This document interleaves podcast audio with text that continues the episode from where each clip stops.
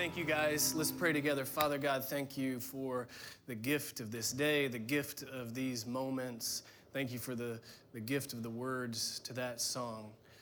Marvelous and wonderful might not be words, God, that we use all that often in a, in a, in a world, in a time where maybe hopelessness and despair and cynicism seem to be a rising tide. I don't know how often we use those words about, about much of anything, let alone you, but I'm thankful for this moment that we can sing those words together because they're true. I pray that we would be people who, knowing the truth of those words, live like it's true.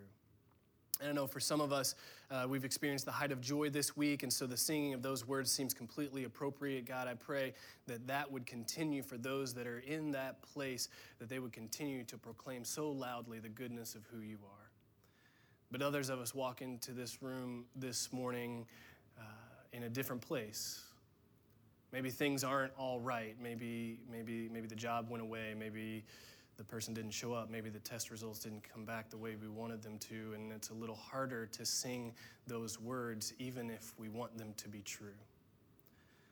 I pray that this morning would be about you meeting us here because you promise us in your word that you that you will that when we gather you'll be with us so we'll take you at your word and invite you in and, and hopefully you'll do something incredible and different in our lives through this time so I pray, God, as we come to your word, your word would change our hearts and our hearts would be changed for your service. And it's in the powerful and redemptive name of Jesus that we pray these things. Amen. You can be seated.